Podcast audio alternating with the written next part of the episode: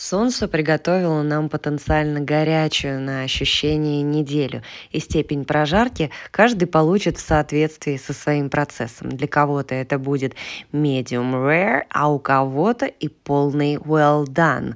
В фокусе внимания чувство к прошлому. Может накатывать сладкая волна ностальгии и желание повторить неповторяемое. Вспомни, что прошлое не вернуть, и чем чаще ты прокручиваешь былое, тем более блеклым оно становится. Может потянуть написать бывшим, потасковать по былой работе, купить билеты в отель, где прошел лучший отпуск в твоей жизни, или просто повспоминать старые добрые. Но опыт неповторим, и даже воссоздав те же условия, ощущения все равно будут другими – Река может быть в том же месте, но течение другое, и ты другой.